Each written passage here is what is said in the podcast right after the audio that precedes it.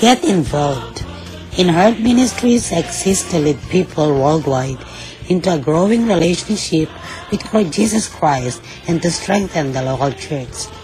As part of our mission, we want to come alongside you with unique resources designed to help you grow closer to God, to encourage, enlighten, and inspire you. We also invite you to join us in reaching millions across the globe with the life-changing message of the gospel. With your prayers and support, there is no limit to what God can accomplish through the ministry of Herd Ministries.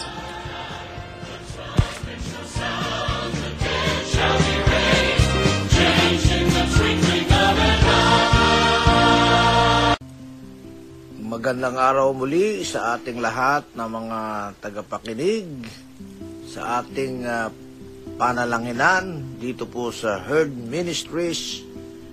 Prayer is powerful and effective. Ito po ang inyong lingkod, si Kuya Roland. At tayo po ay darako muli ngayon sa ating panalanginan. At salamat sa inyong mga taga-subaybay sa programa ng Herd Ministries sa FB Live at ah, sa Herd Ministries Podcast Radio at sa Herd Ministries YouTube channel. Nawala, ah, nawa ay patuloy kayong pagpalain ng Diyos sa araw na ito at datnan kayo ng malusog sa kala, kalagayan ng inyong kalusugan at ng buhay mula sa Diyos. Tayo po ay mayroong mga prayer request na tinanggap ngayon. Ah, sama natin sa panalangin din ah, si Pastor Ben Baluyot na siya po ay ang kanyang may bahay ay nakasubaybay sa ating sa oras na ito.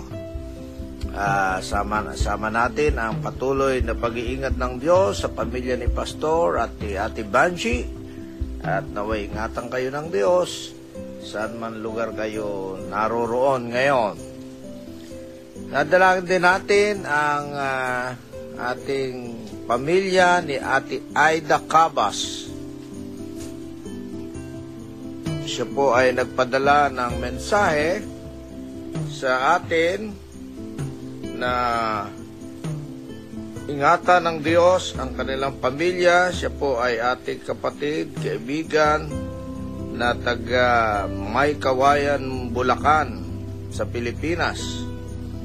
At ah, ito po ang kanyang prayer request. Ang kanilang tatlong anak at dalawang apo at manugang ay isama sa panalangin sa panahon nito ng COVID-19. Gayun din, si Ate Melody Clavio ay isama natin sa pamilya sa panalangin. Siya, ang kanyang kalagayan, ang kanyang patuloy na kagalingan, ang kanyang ah, operasyon noon. Matagal na, pero ako'y naniniwala, Ate Melody, ay okay na yung iyong paa. Ano? At ah, si Pastor Denny sa kanyang ministry, yung kanilang ah, siya po ay ah, ah, meron diabetic din, katulad po ng inyong lingkod. Kaya sama natin sa panalangin ang kanyang ministry. Sila po ay mga pastor natin sa Taal ah, United Methodist Church sa Bulacan, sa Pilipinas. Nagpapaabot din ng ah, kahilingan ang ah, pamilya ni Ate Ruth uh, Nate, ah, Ruth and Nathan Ocampo, ang kanilang pamilya, ang kanilang mga anak na, na isa ay nandoon sa si Ruthie sa Paris, si Godfrey ah, dito sa mm, Australia at yung kanilang anak na si Nathan at si Crystal sa Dubai. At gayon din yung kanilang apo na merong karamdaman na patuloy nating ilapit sa Panginoon. At sa oras na ito ay meron po tayong natanggap na isang panalangin na para sa ating presidente dito sa Amerika. At nais ko pong ah, ipadinig sa inyo ang ah, panalangin na ginawa para sa ating presidente rito sa Amerika. At ah, tayo po'y nagagalak, ang ating presidente si Donald Trump ay naniniwala sa kapangyarihan ng panalangin. Ito po. Talagang ang panalangin po ay ah, napakaganda at napakalakas kung tayo po'y mga hawakan sa pananalangin. Atin pong tingnan ang ah, panalangin na ito at pakinggan po natin kung papaanong ah, sa pamagitan ng panalangin ang Diyos ay tumutugon o nakakarating ang ating kahilingan sa Kanya. Pine-play ko lang po pero bago po yan ay ah, Sama natin sa panalangin ang ah, Herd Ministries Ministries, mga ministry po sa Kalawag, sa Negros, Oriental at sa Cavite. At gayon din ang ating programa na Foster Parent Program. Ito po ay, ah, ang layunin nito ay patuloy tayong nananawagan dito sa Amerika sa mayroong mga kakayanan na tumulong ay ah, mag-anpon. Ano po, ah, lalapit po natin yung mga anak, mga bata na taga Kalawag, taga Negros at saka taga Cavite na kanilang tulungan sa abot ng kanilang ah, makakaya. At yung ating bayanihan sa pagiging mabuting katiwala, ito po ay ating ah, pasisimulan na sa Tagaytay, kung saan ay mayroong limang pamilya na ating ah, ah, tutulungan sa pamagitan na sila ay gabayan ng salita ng Diyos, turuan ng mga spiritual na bagay at gayon din ang pangkabuhayan. Ayan. At uh, ang target nito, ito po ay limang taong programa. Na pagkaraan ng limang taon, ay sila naman ang tutulong sa iba. Ayan, kaya po ito ay bayanihan sa pagiging mabuting katiwala. At gayon din ay pasisimula na rin sa pagdating ng tag-araw, pag maganda na ang panahon dito sa Kala, ah, Negros Oriental, kung saan ay ang mga kabataan dito ay magkakaroon sila ng Sport Fest Festival. No? Sport Festival na sa pamagitan nito, sa pamumuno ni Pastor uh, Sonny Lekigan, ay magkaroon ng gawain ng mga kabataan. At gayon din ang uh, Bible Study and Biblical Reflections, ito po ay patuloy na ginagawa bawat linggo sa tatlong lugar na ito. At uh, isama natin sa panalangin ang kapartner ng Herd Ministries, ang mga pastor na ating ka-partner sa ministry, si Pastor Leo Balot. Patuloy nating dalangin dito sa Kalawag ay sa ngayon kay Pastor ay patuloy na naka-lockdown ah, sapagkat ah, maraming naapektuhan ng COVID-19. Ganyan din sa Negros, at gayon din sa Cavite, sa Bailen at sa Tagaytay.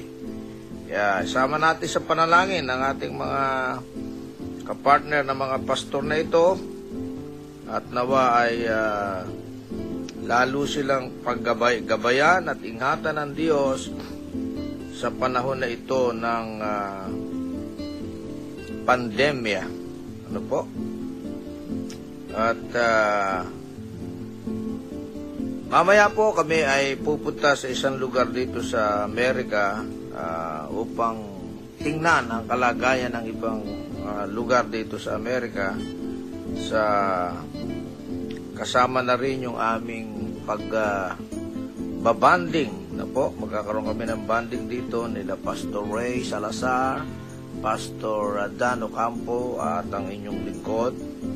At kami ay pupunta sa isang lugar at upang tingnan ang lugar na yon na pasyalan At the same time ay ah, ito rin ay tingnan kung pwede kaming magkaroon ng iba pang mga gawain. Kaya panalangin po natin yan. At ah, ito po yung panalangin na gusto ko pong ipadinig sa inyo na isang panalangin para kay ah, Donald Trump ang panalangin na ito ay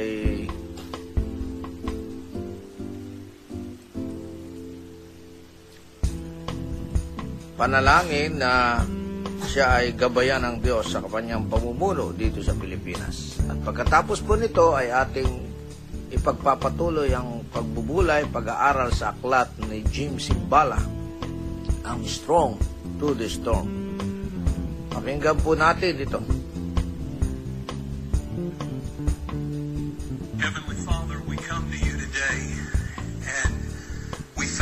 This nation that was born in 1776.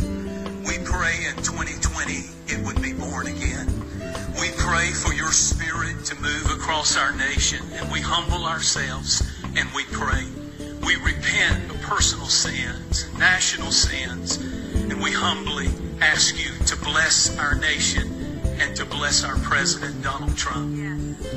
Lord, I thank you that America didn't need a preacher in the Oval Office. It did not need a professional politician in the Oval Office, but it needed a fighter and a champion for freedom. And Lord, that's exactly what we have. I thank you, Lord, that he doesn't claim to be perfect, but he is passionate. He's passionate for the to stop the merciless killing of the unborn. He's passionate to raise people from poverty, and six million have been moved from food stamps to the dignity of work. He is passionate, oh God, to see our Supreme Court filled with men and women who will stand for justice for all. And Lord, we thank you for all that you have begun. And now that you have begun it in our nation, in the middle, we pray that you would bless. Beginnings are wonderful. Endings are wonderful. But in the middle, we need your help.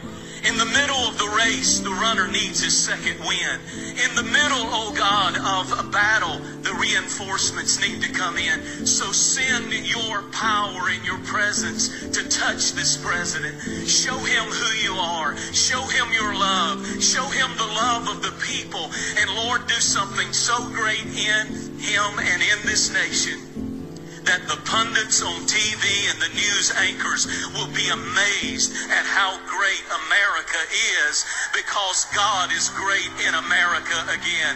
In Jesus' name we pray. Amen. Amen. Amen, amen. Napakagandang ah, panalangin po ito para sa buhay ni President Donald Trump. Okay, tayo po'y magpapatuloy para sa ating pagbubulay na sa aklat ni, na ipinadala sa atin ni Billy Graham, ang ating kapartner ng ministry sa magitan ng author nito ay si Jim Simbala. Ang title ng aklat ay Strong Through the Storm. Tayo po ay nasa ikatlong bahagi. Ang sabi niya, ang storm is coming from inside the church. Ayan. Dati ay, ah, nung naunang bahagi ay sinabi natin na ang storm ay nakakapasok from outside going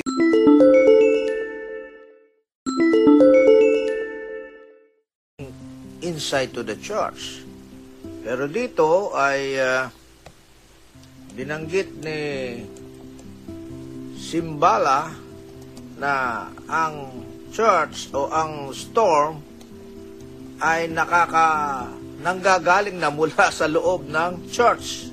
Yan, ito po ay napakagandang ah, topic. Pakinggan po natin kung an- bakit niya nasabi ito na ang storm ay nanggagaling na sa loob ng church.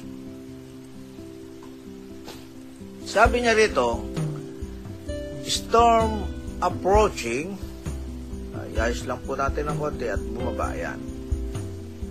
Storm approaching powerful and deadly storm. Yan. Naniniwala po tayo na, na ang storm ay pag dumating, ito po ay mapakalakas at nakakamatay. Kaya ito pong uh, katulad ng COVID-19, ay talagang malakas po ito at nakakamatay. Ang sabi rito, tempest within, yun nga po na ang storm ay nasa sa loob na. The failure of church pods and trends. Yan. Kung minsan daw po ay nabibigo ang church uh, doon sa church pod and trends. Yung meron pong dumarating na na pods and trends sa loob ng iglesia, subalit nabibigo ang church. Hindi niya nakikita yon. Katulad sa panahon natin ngayon, maraming mga trends ang dumating sa buhay ng mga churches, lalo na yung mga evangelical churches, na nabago ang tempo ng uh, pag-awit. No po? Uh, dati ay uh, yung 1700 na mga dinis, uh, na-compose ni Charles Wesley ang mga inaawit sa church. Pero ngayon ay uh, nag-iba ang tempo. Ito yung naging trends. Yung praise and worship, sumaya, yung pag-awit, no, nung araw ay uh, uh, ang paggamit ng mga instrumento sa church ay limited lang. Ano, uh, pagkamat naabutan ko pa nung araw, ano, na ang inyong lingkod ay uh, medyo nahalata na ang edad. Eh, nung araw, ang organ lang ang ginagamit. Uh, walang ibang instrumento. Pag gumamit ng gitara ay parang uh, hindi na maganda. At uh, magmasasaya.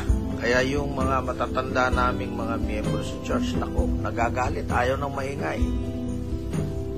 Pati yung mga bata na maingay, nagtatatakbo, ay limited.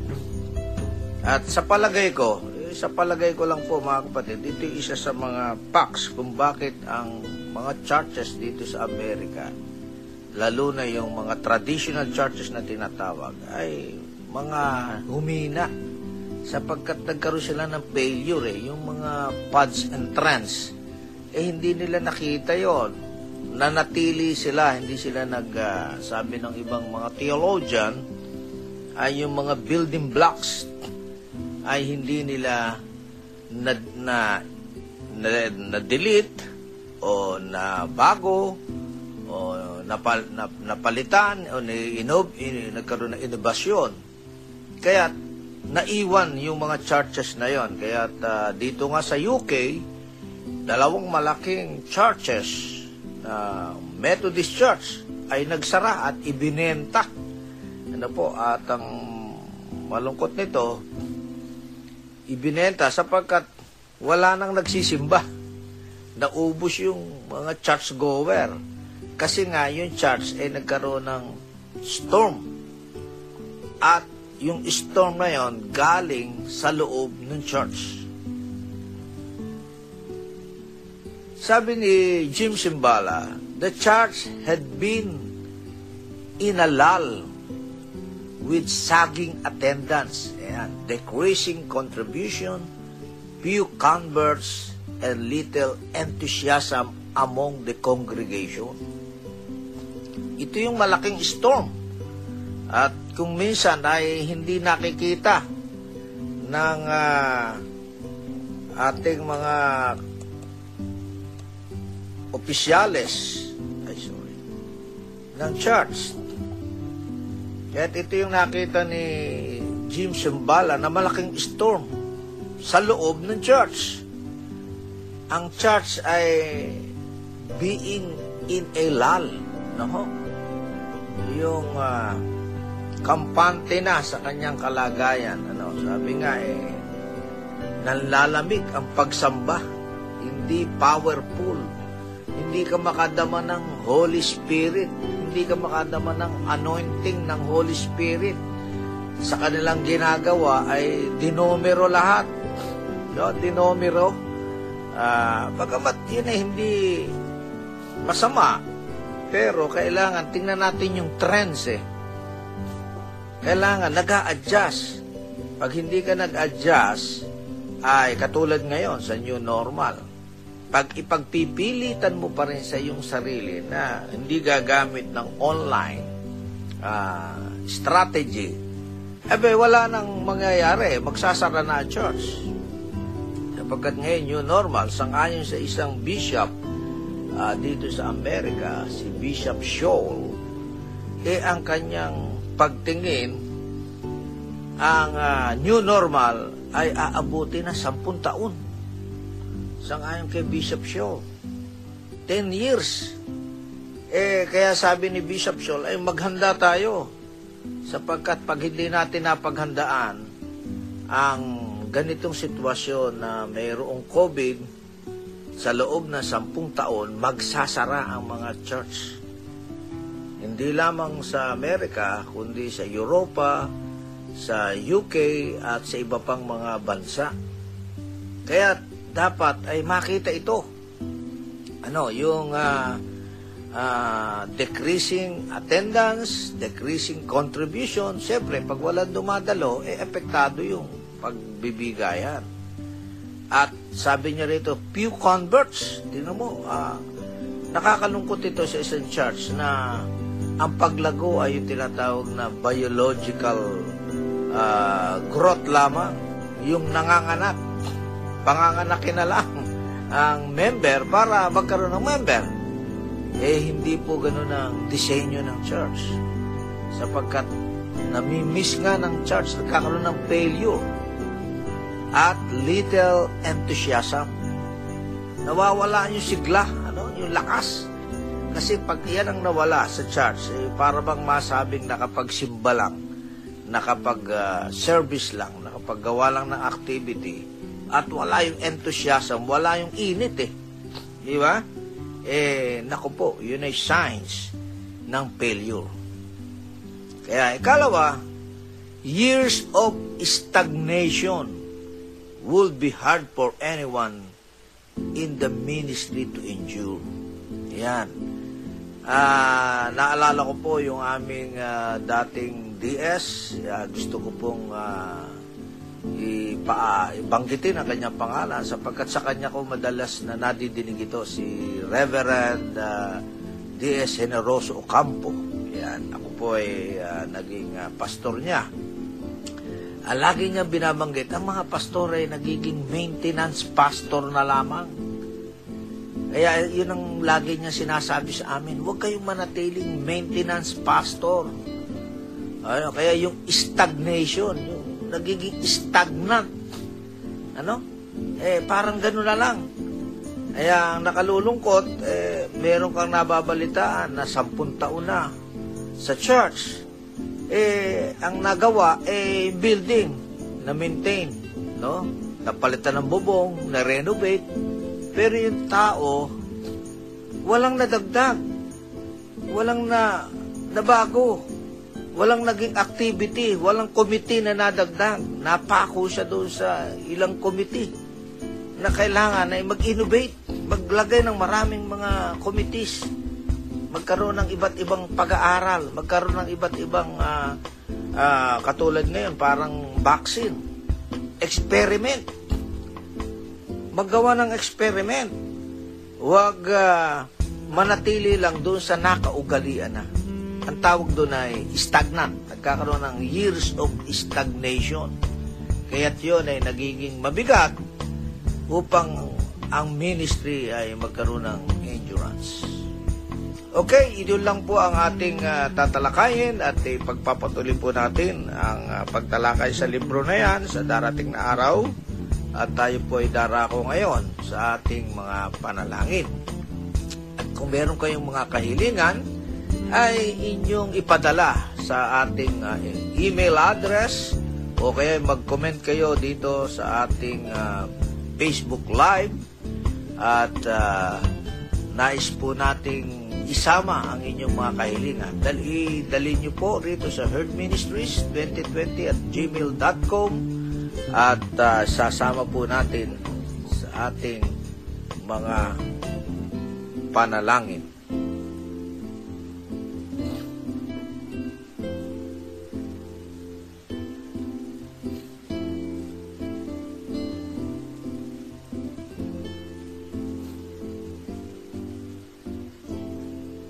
Tayo po'y dumako sa panalangin.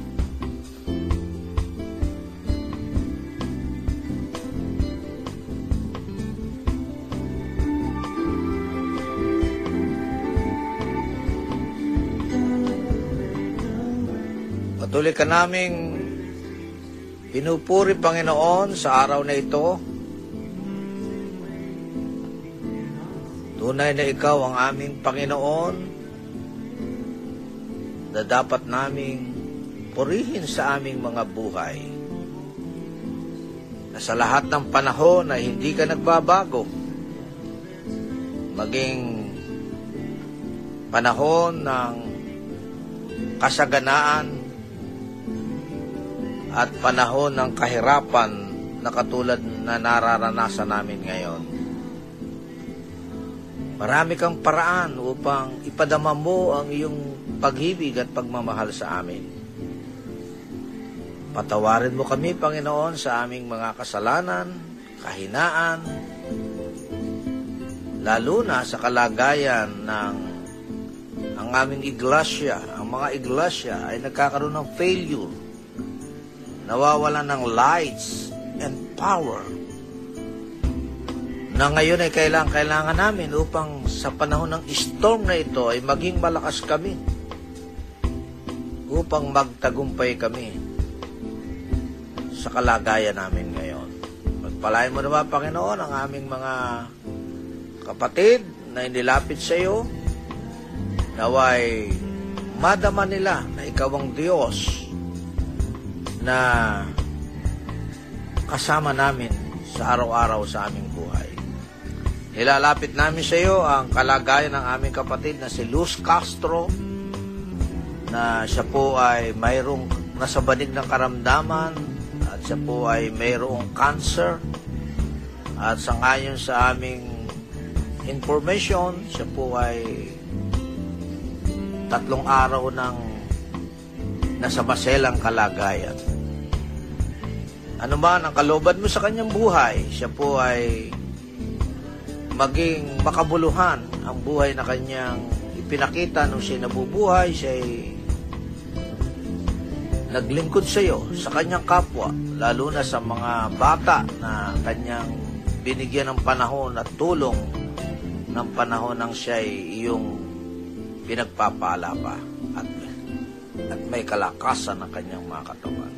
Pagpalain mo na ba ang mensaheng ito sa kanyang pamilya, Naway ang mensaheng ito ay maging malakas, maging lights and salt and power para sa kanyang pamilya.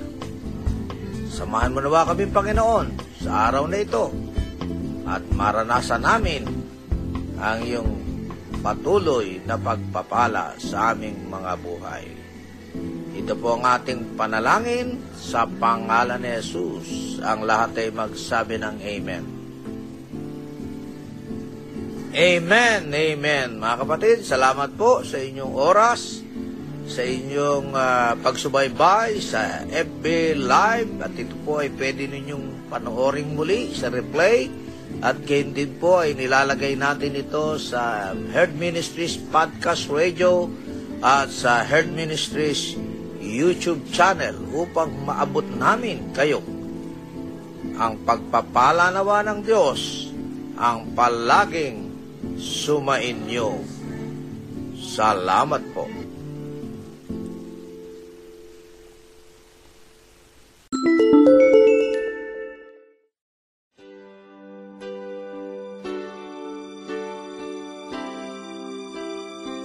Magandang araw sa inyong lahat sa ating mga tagapakinig sa Herd Ministries Podcast Radio.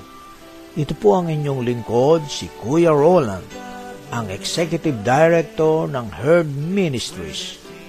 Mayroon po kaming hinihiling sa ating Panginoon ngayon na makapagtayo ng programa ng bayanihan sa pagiging mabuting katiwala ang programa na ito ay naglalayo na tumulong sa ating mga kababayan sa Pilipinas, sa ating mga kababayan na mga mahihirap o yung mga poorest of the poor.